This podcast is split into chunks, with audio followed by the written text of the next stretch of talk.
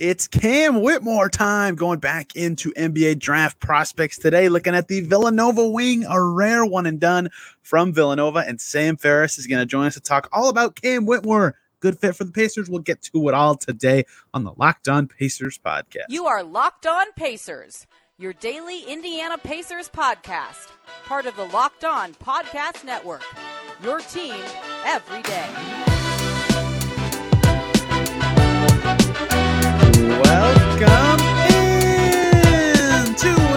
Edition of the Locked On Pacers podcast, where we, of course, talk about the Indiana Pacers. As always, my name's Tony East. I cover the team for Forbes and SI, and today we are diving in talking about Cam Whitmore, a very, very fun draft prospect in this class, Sam Ferris is going to join us to break down everything about Whitmore's game. Such a unique prospect for many reasons. A one and done at Villanova, a crazy combination of trades. Really looking forward to this. As you can see, I'm out on a deck in Anchorage, Alaska. It's 2 a.m. for you people in India, but it's still super bright and freezing cold outside here in Anchorage, Alaska. Be back tomorrow talking about the free agency landscape for you every day is why I expect some trades this summer and how the Pacers can get involved in that process. Looking at the finals, those teams that the Pacers can learn from them Thursday, and then a draft prospect once again on Friday. So lots of fun stuff coming on Locked On Pacers. But today it's Cam Whitmore Day with Sam Ferris. Let's just get right to it.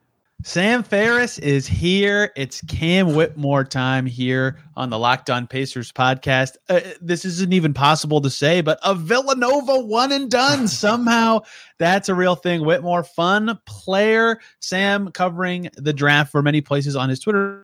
Draft dummies and our Locked On NBA board show.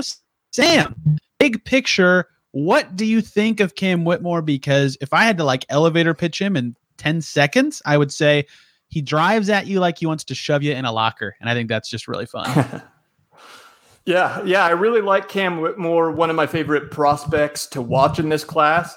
You gave your elevator pitch. My sales pitch uh, for Cam Whitmore would be it's just really rare to find guys that have the combination of burst, of strength, and leaping ability. Like you very often find guys that you know, are quick and can jump, but maybe are more on the frail side. Or you find guys, you know, like bigs that are strong and can leap.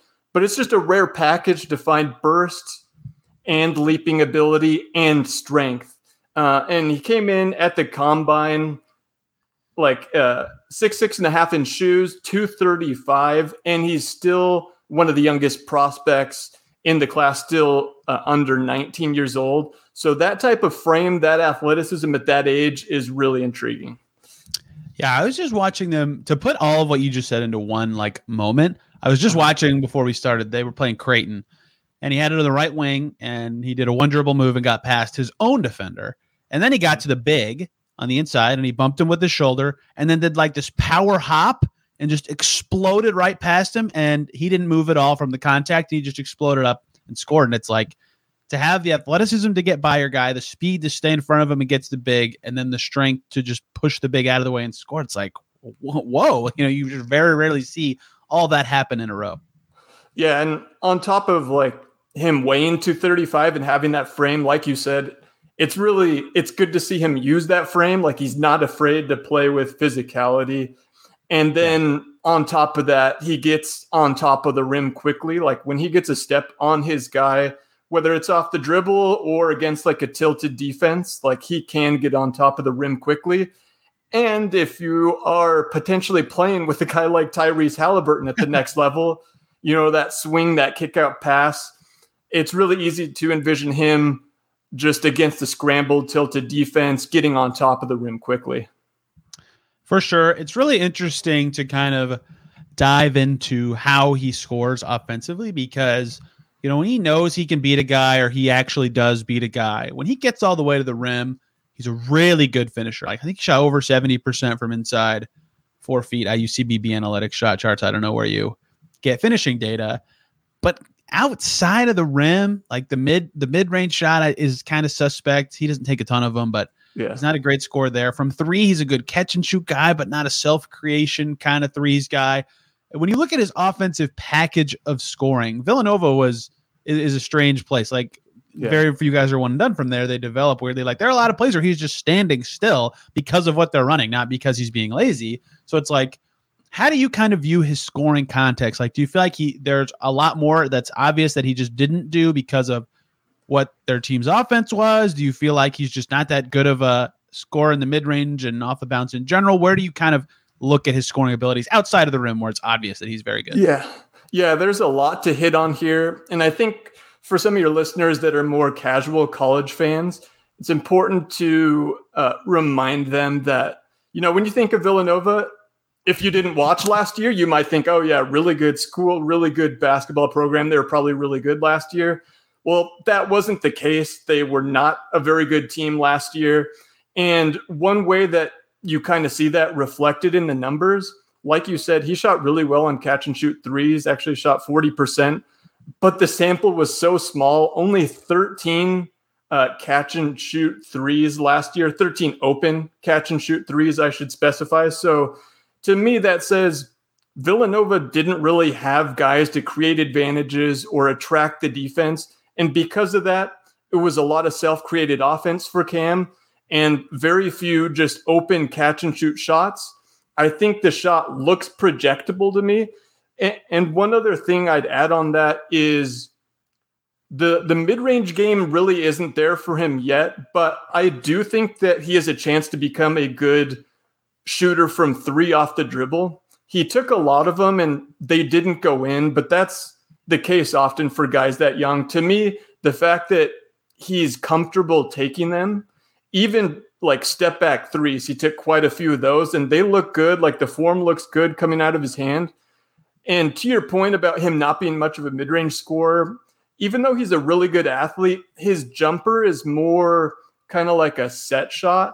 It reminds me kind of of guys like Luka and guys like Anthony Edwards, where they don't elevate a ton into their shots, but because of that base, they're really comfortable stepping back from distance and pulling up from three. But you don't see him really elevating much into mid-range jumpers, not like not like a guy like Devin Booker or like Zach LaVine DeRozan. So that's not really been his game.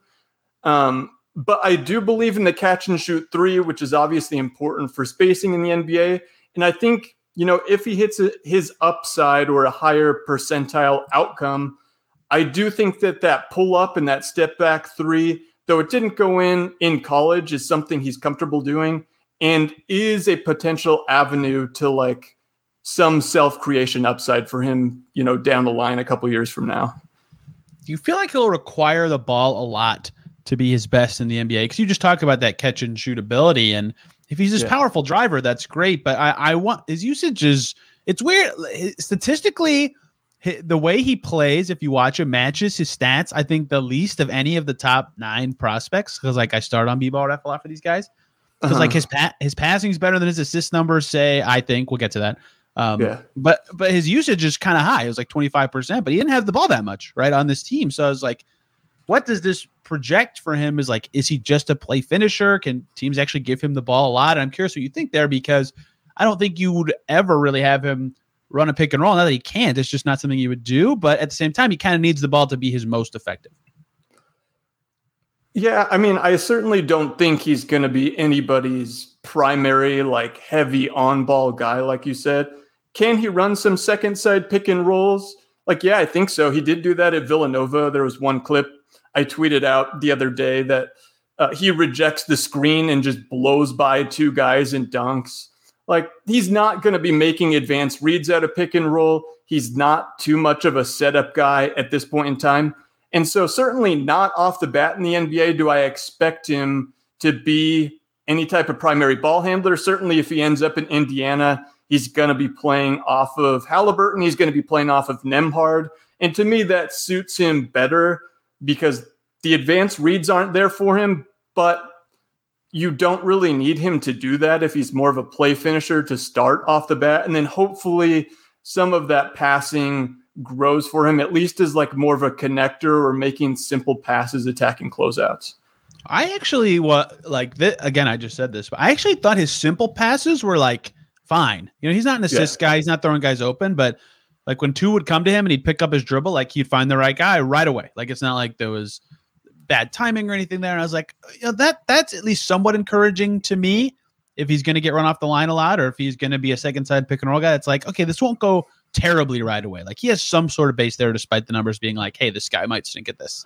Yeah, yeah. So that this is kind of the big debate with Cam Whitmore is if you're into the numbers side of it, the analytics side, like his assist percentage is like bordering on like red flag territory, where it's like you can still be good. Like guys like Jaylen Brown are kind of lower field star players that are more high, more just play finisher types.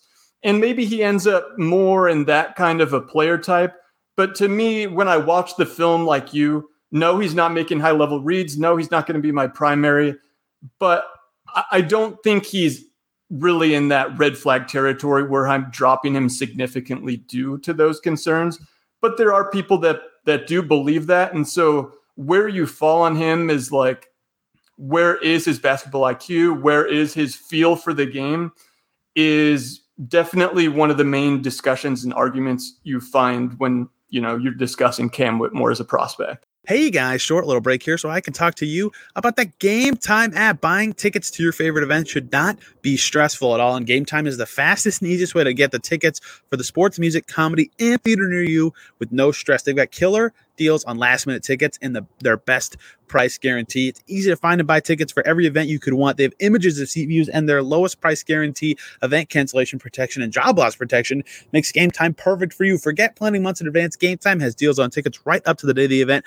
Get exclusive flash deals on tickets for football, basketball, baseball, concerts, comedy, theater, and more. And the Gametime guarantee means you'll always get the best price. If you find tickets in the same section and roll for less, Gametime will credit you 110% of the price difference. Download the Gametime app, create an account, use the promo code LOCKEDONNBA for $20 off your first purchase. Terms apply, but again, create an account and redeem the code LOCKEDONNBA for $20 off with the Gametime app. Download Gametime today. Last minute tickets, lowest price guaranteed. I think that would influence quite a bit of what his role would be too. Like if he can develop even a, like a quick corner kick out read, it's like, oh wow, all of yeah. a sudden you feel way better about what he could be. I do want to touch on the defense and touch on is not yeah. not enough of what I, I, want to talk a lot about his defense. The mm-hmm. strength thing we talked about earlier, I think, is a big part of what pops to me for him defensively. Like people will drive on him and he he'll get bumped, he doesn't move, right? Like he's still straight upright, he's still in front of his man of the winger wingier guys in this group, it's interesting because it's like, well, Hendricks and Walker are better, and maybe yeah. Ausar, TBD. So the defense is like interesting because on one hand, the strength, I feel like it's like, okay, you could guard several positions because of that. Like I wouldn't be freaking out if he got uh, ended up on a four and he's quick enough to stay in front of a lot of positions, but he's still not like the best defender to me. Like he reads he reads what the other team is doing pretty well. I think positionally he's fine. I just he's kind of upright and not always right in front of his man. Even though when he is, he's stocky enough to stay in front of a lot of guys. Do you agree with that? That's kind of the sense I got. Yeah, I agree with that. And this is like we have a similar conversation with these type of prospects every year where it's like the young guy, the one and done, the athletic wing that has the tools but doesn't really show it consistently in his year in college how much do you believe in them? And we've certainly seen guys go from this starting point to end up becoming good NBA defenders, whether it's the Ben Simmons, the Klay Thompsons, whoever you want to call on. So to start out first, though, like he's got the size, he's got the movement ability, he's got the strength.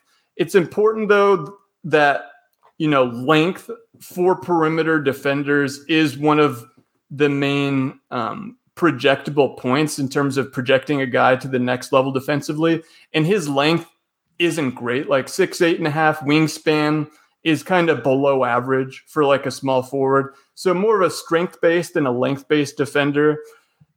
And kind of along those same lines, like I project him to be a better on ball defender at the next level. His ability to slide his feet is good nobody's going to really power through his core and through his stomach because very strong guy, very sturdy. But then you get to the team defense, and that's where it's more of a question mark as to how much he's going to pick up. There's certain guys you watch that just have that preternatural ability to make rotations, to dig down into the post, that just really understand where to be. He doesn't fall in that group. And so, you know, a big question with him is Is he just going to remain a poor defender in the team construct defensively? Or because he's so young, is he going to pick it up and become at least above average? But I think with his tools, it's safe to project him to at least be an above average defender on the ball, which is is certainly helpful. Yeah, I think that all makes sense to me. It's almost he's like like I'd almost want him to guard up instead of down, you know, in, at the Uh-huh. pros, like on a Yeah. on a taller player that he'd be more physical with.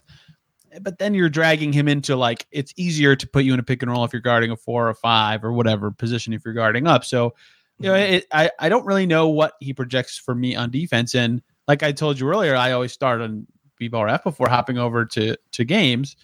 His Mhm. steal and block percentage are pretty pretty good. Like the, if you're just start there and throw those in and go, okay, this usually is a Yep. decent way to project like general defense. I was like, oh wow, I didn't realize Cam had this going for him, but you don't really see that as much for him on the tape. He is the biggest numbers versus tape guy in this Yeah. whole class to me. Yeah, and there's some really strong points with the numbers and some other concerning ones, like the free throw rate offensively might be something we get to. we will. Um, but one other positive thing I'll point to is that defensive rebounding is a part of defense. Great at it. A- and he does really well at that. So if you're thinking about maybe at some point you'll have him play the four next to a guy like Myles Turner, he's not really a weak side rim protector right now. He's not a guy that makes great rotations, but he can provide rebounding from the floor. He does have size, and then if he's able to do that, then his ability to attack in space offensively can be utilized even more. So I think it's worth bringing up that rebounding defensively because I think rebounding sometimes gets glossed over in today's NBA, but then you see in the playoffs those ability to to secure possessions on both sides. That possession game is really important, and I think that's worth calling out as a strength for Cam as well. Yeah, I got the rebounding in my notes as well. Like it's rare that I'm like it. I even notice that Yeah. they're good or, bad at it. You know. So the fact Uh-huh. that I even typed it down, I think, uh, I think is noteworthy. What? So some people ascribe to the "you are what you guard" positions theory. I don't know if you do or don't, but if pretend you do, just for this question, what will his position be in the NBA? Because his size is kind of like two, three. Mm-hmm. His ability is kind of like three, four. And not that it matters that much. I just I, I kind of wonder on a team like the Pacers is the reason I'm asking this is like, is he too duplicative with their guards or is he clearly forwardy enough that that doesn't matter at all? Like his position, if that even is a thing that matters in the NBA anymore, is interesting to me. Yes, I think he's a three. So, like high level team fit with the Pacers, to me, just from a positional perspective, like he makes sense because you can slot him in Halliburton at the one, Mathurin or Hield at the two. To me, he makes sense next to those guys at the three, and you've got shooting from those other two posi- uh, positions to help space the floor. So, no, to me, he makes sense from a positional perspective. You add with him a little bit of jolt of that, you know, that athleticism and the physical strength that I don't think they necessarily have at those positions yet. And frankly, it's just hard to find athletic wings. Like every team in the NBA are looking for those guys, especially if they can shoot. And so to me, he fits from a high level from a positional perspective. But then you kind of get into the point you made of is his skill set a little bit duplicative of Ben Mathurin? Which is I weird. so. I, I, w- I wouldn't have really asked that as much last year. But then Mathurin really hit as like a slasher, foul drawer, downhill driver last year. And, and the jump shot was a little bit more hit or miss than I would have expected. Overall, still really good rookie year. But it's just kind of interesting how guys' games can change when they get to the next level. And so I, I see both perspectives. Again, I think he slides well into the three there, but I do see a little bit of overlap of skill sets between those two guys uh, at kind of as slashers playing off of Mathurin. You can't get enough shooting, you can't get enough athleticism, but I think it's something, you know, kind of worth mulling over at least. I agree with that. Uh, all that. Like part of what is interesting to me about Whitmore is I watched him. I was like, oh, I, I like this guy a bit more than I thought I would. But then I also was like, man, him and Mathurin, if, if neither of them become above like 36, 37% from three, it's like, it's the same guy. Not Yeah. exactly, but Yeah. you get what I'm saying, where it's like, uh, this isn't You know, they're not complementing each other enough to really stick that together. And usually I'm not like, I don't care that much about fit with prospects because team rosters change so much, but it's pretty clear to me that for the Pacers specifically, Halliburton and Mathurin think about those two and what they would fit with. Everybody else deal with it in the future. Yep. Um, and, and that's why I thought about that with Whitmore specifically more than other guys. Something interesting about, oh, by the way, just to go back to something you said about athletic wings who can maybe shoot. That's part of why I love GG Jackson this year. I'm going to do a whole Yeah. show on him. I, I think he is awesome. um, Yep. he, he was a guard. I didn't know this before college. He's really good. Uh, anywho, part of the because he's like in this range with maybe maybe it's just who he's around with like Jarace and Grady Dick and Taylor Hendricks who are good players and have a more like obvious NBA role. I think people view Whitmore as this higher ceiling guy because of who he's around, maybe more so than what he actually is. But I'm curious of the guys commonly mocked. You you can describe who this group is in any way you want, but in the let's say five through ten range, if you feel like he is one of the higher ceiling guys of that group, or if that is maybe compared to just the other guys in that group who have different or more unique draft skill sets.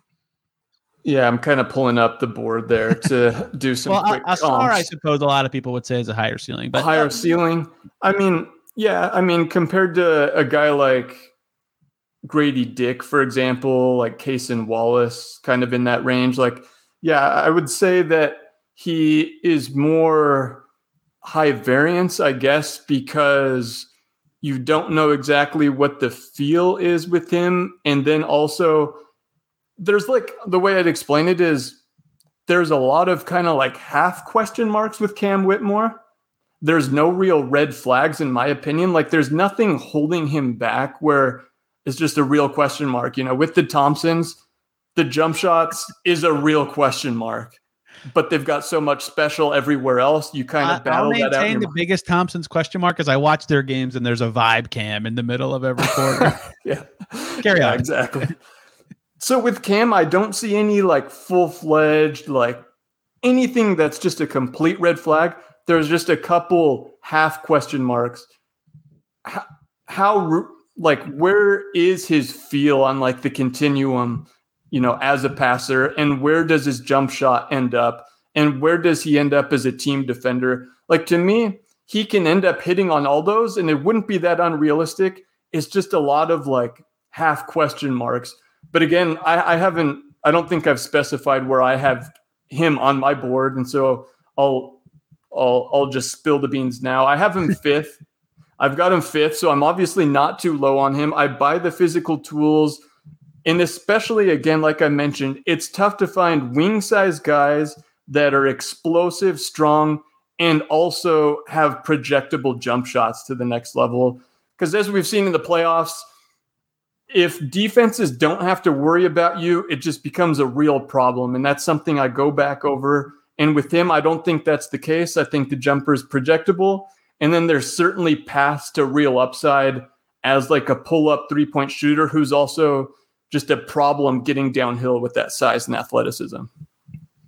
Yeah, I talked about this on another recent episode for a prospect, but just like it was very, very noteworthy that the Nuggets figured out how to make Aaron Gordon's non shooting not an issue for them because most of the time, good players who can't shoot become somewhat problematic in the playoffs in some way.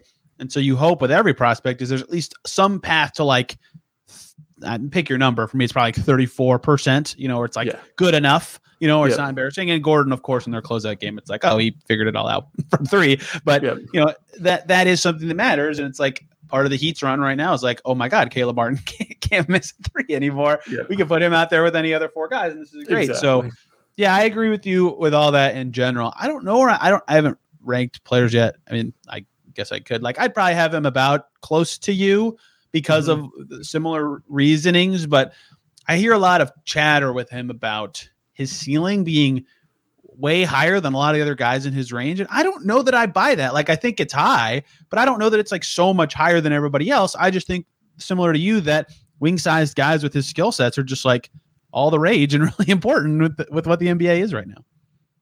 Yeah, no, I, I agree with that. And I feel like when a lot of people talk about the draft, like everything is unknown. A lot of people will talk about it as if we know who has the higher upside. Like, would we have said Nikola Jokic had the highest upside in his draft? Would we have said Steph Curry? Maybe. Uh, would we have said James Harden? Maybe. But you look at guys and like when we talk about upside, a lot of people just reference physical tools or athleticism. And a lot of times that is the case. Giannis, Embiid. Yeah, I'm guilty of that myself.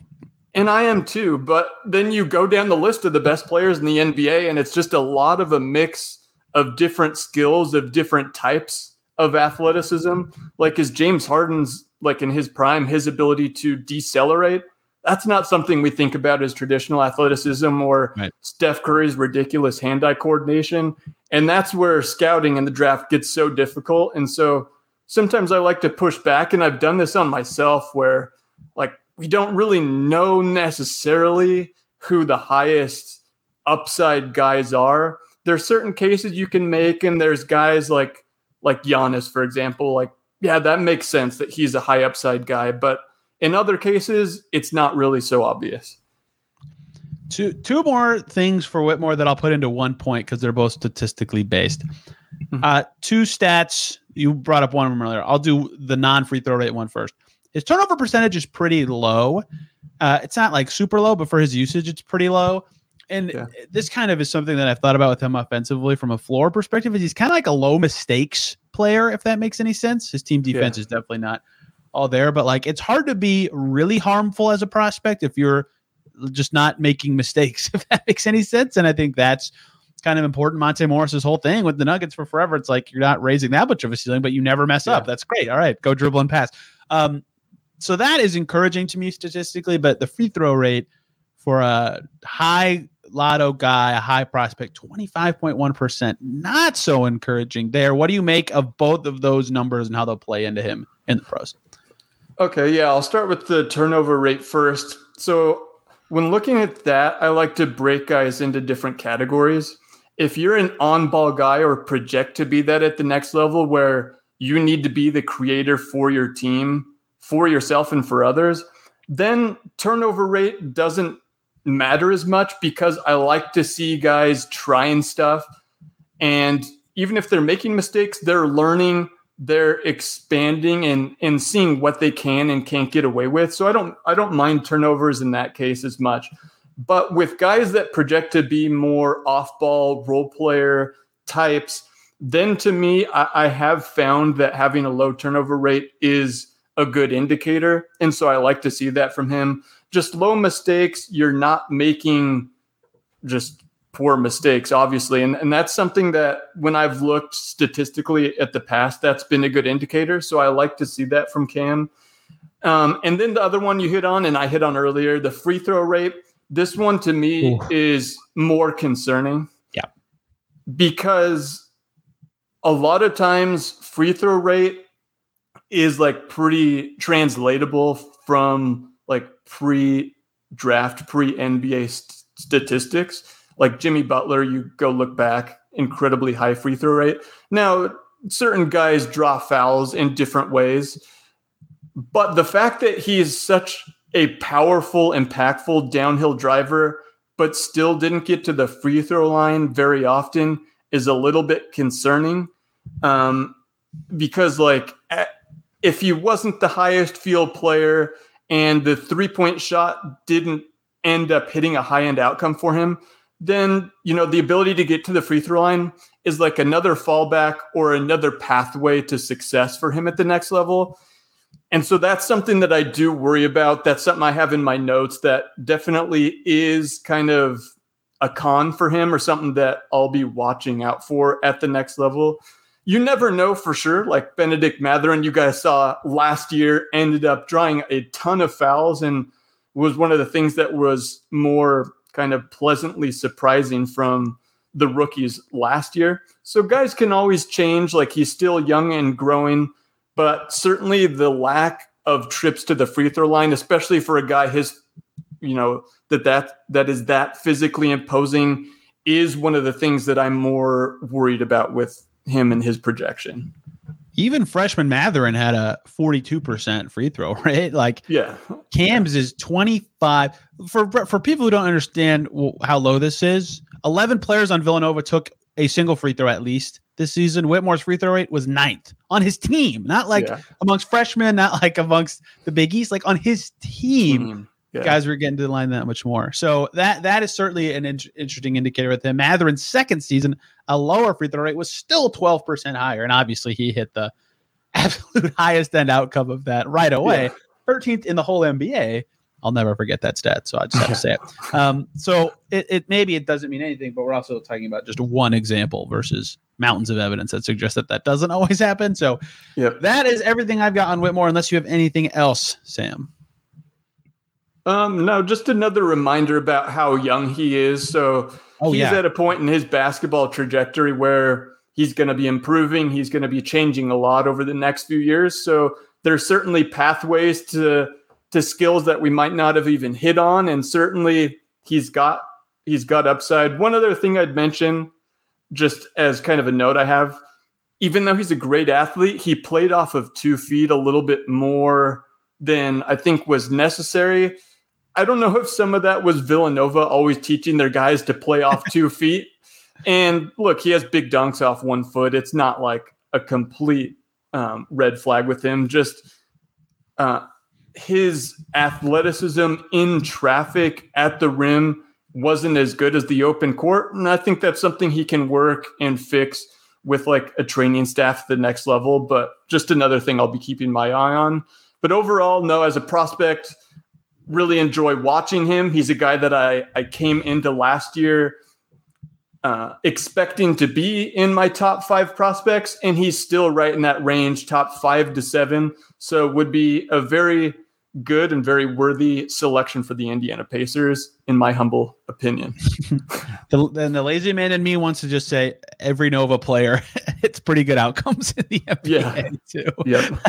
I hate to think like that, but sometimes with like Kentucky Nova, I'm like, oh man, it's just they're they're gonna be at least close to their upper percentile. Yeah, that's why I tell people, Cason Wallace, look back at all the Kentucky guards recently. After you're done with your board, bump him up another two or three spots because Kentucky guards, they always overachieve. So every Nova player, you look at their draft position and how good they are, you're like, man, they should have got higher in their I know. It's, Yep. it's true. lazy to say, especially because there's never one and done's like Whitmore, but it's it's pretty bananas what they've been able to do. Sam, thank you for the time. Where can people find your work covering the draft? Yeah, you can find me on Twitter at Draft Dummies, and there I'm, you know, posting dummy. stats. Not not a dummy, no, but but um, yeah, I also don't want to act like, uh, you know, I'm better or bigger than anybody else. Like I'm there to share my thoughts, my feelings, my stats that I come across, clips, and I'm posting a lot of that as the draft is now just like a month away, as your listeners are probably well aware. So this is a fun time of the year for us, and I'll be linking to any other work on my Twitter. So just go ahead and follow me there. And yeah, thank you for having me on. I appreciate it. I always love to have you on. Who did we do last year when I had you on? I can't remember. Uh, we did AJ Griffin. I still That's remember. right. actually. Who turned out to be good. That's right. He was That's- good. Yep. Yeah. Mathurin was good too. So That's right. So I did didn't go- Mathurin didn't Bleef go wrong. last year. It's fun to listen back on that and be like, oh wow, he Yeah. ended up uh, hitting pretty high on some of these things. So Yep. it's fun to look back on these, and it'll be fun to look back on this one when Whitmore is done. I highly recommend following Sam.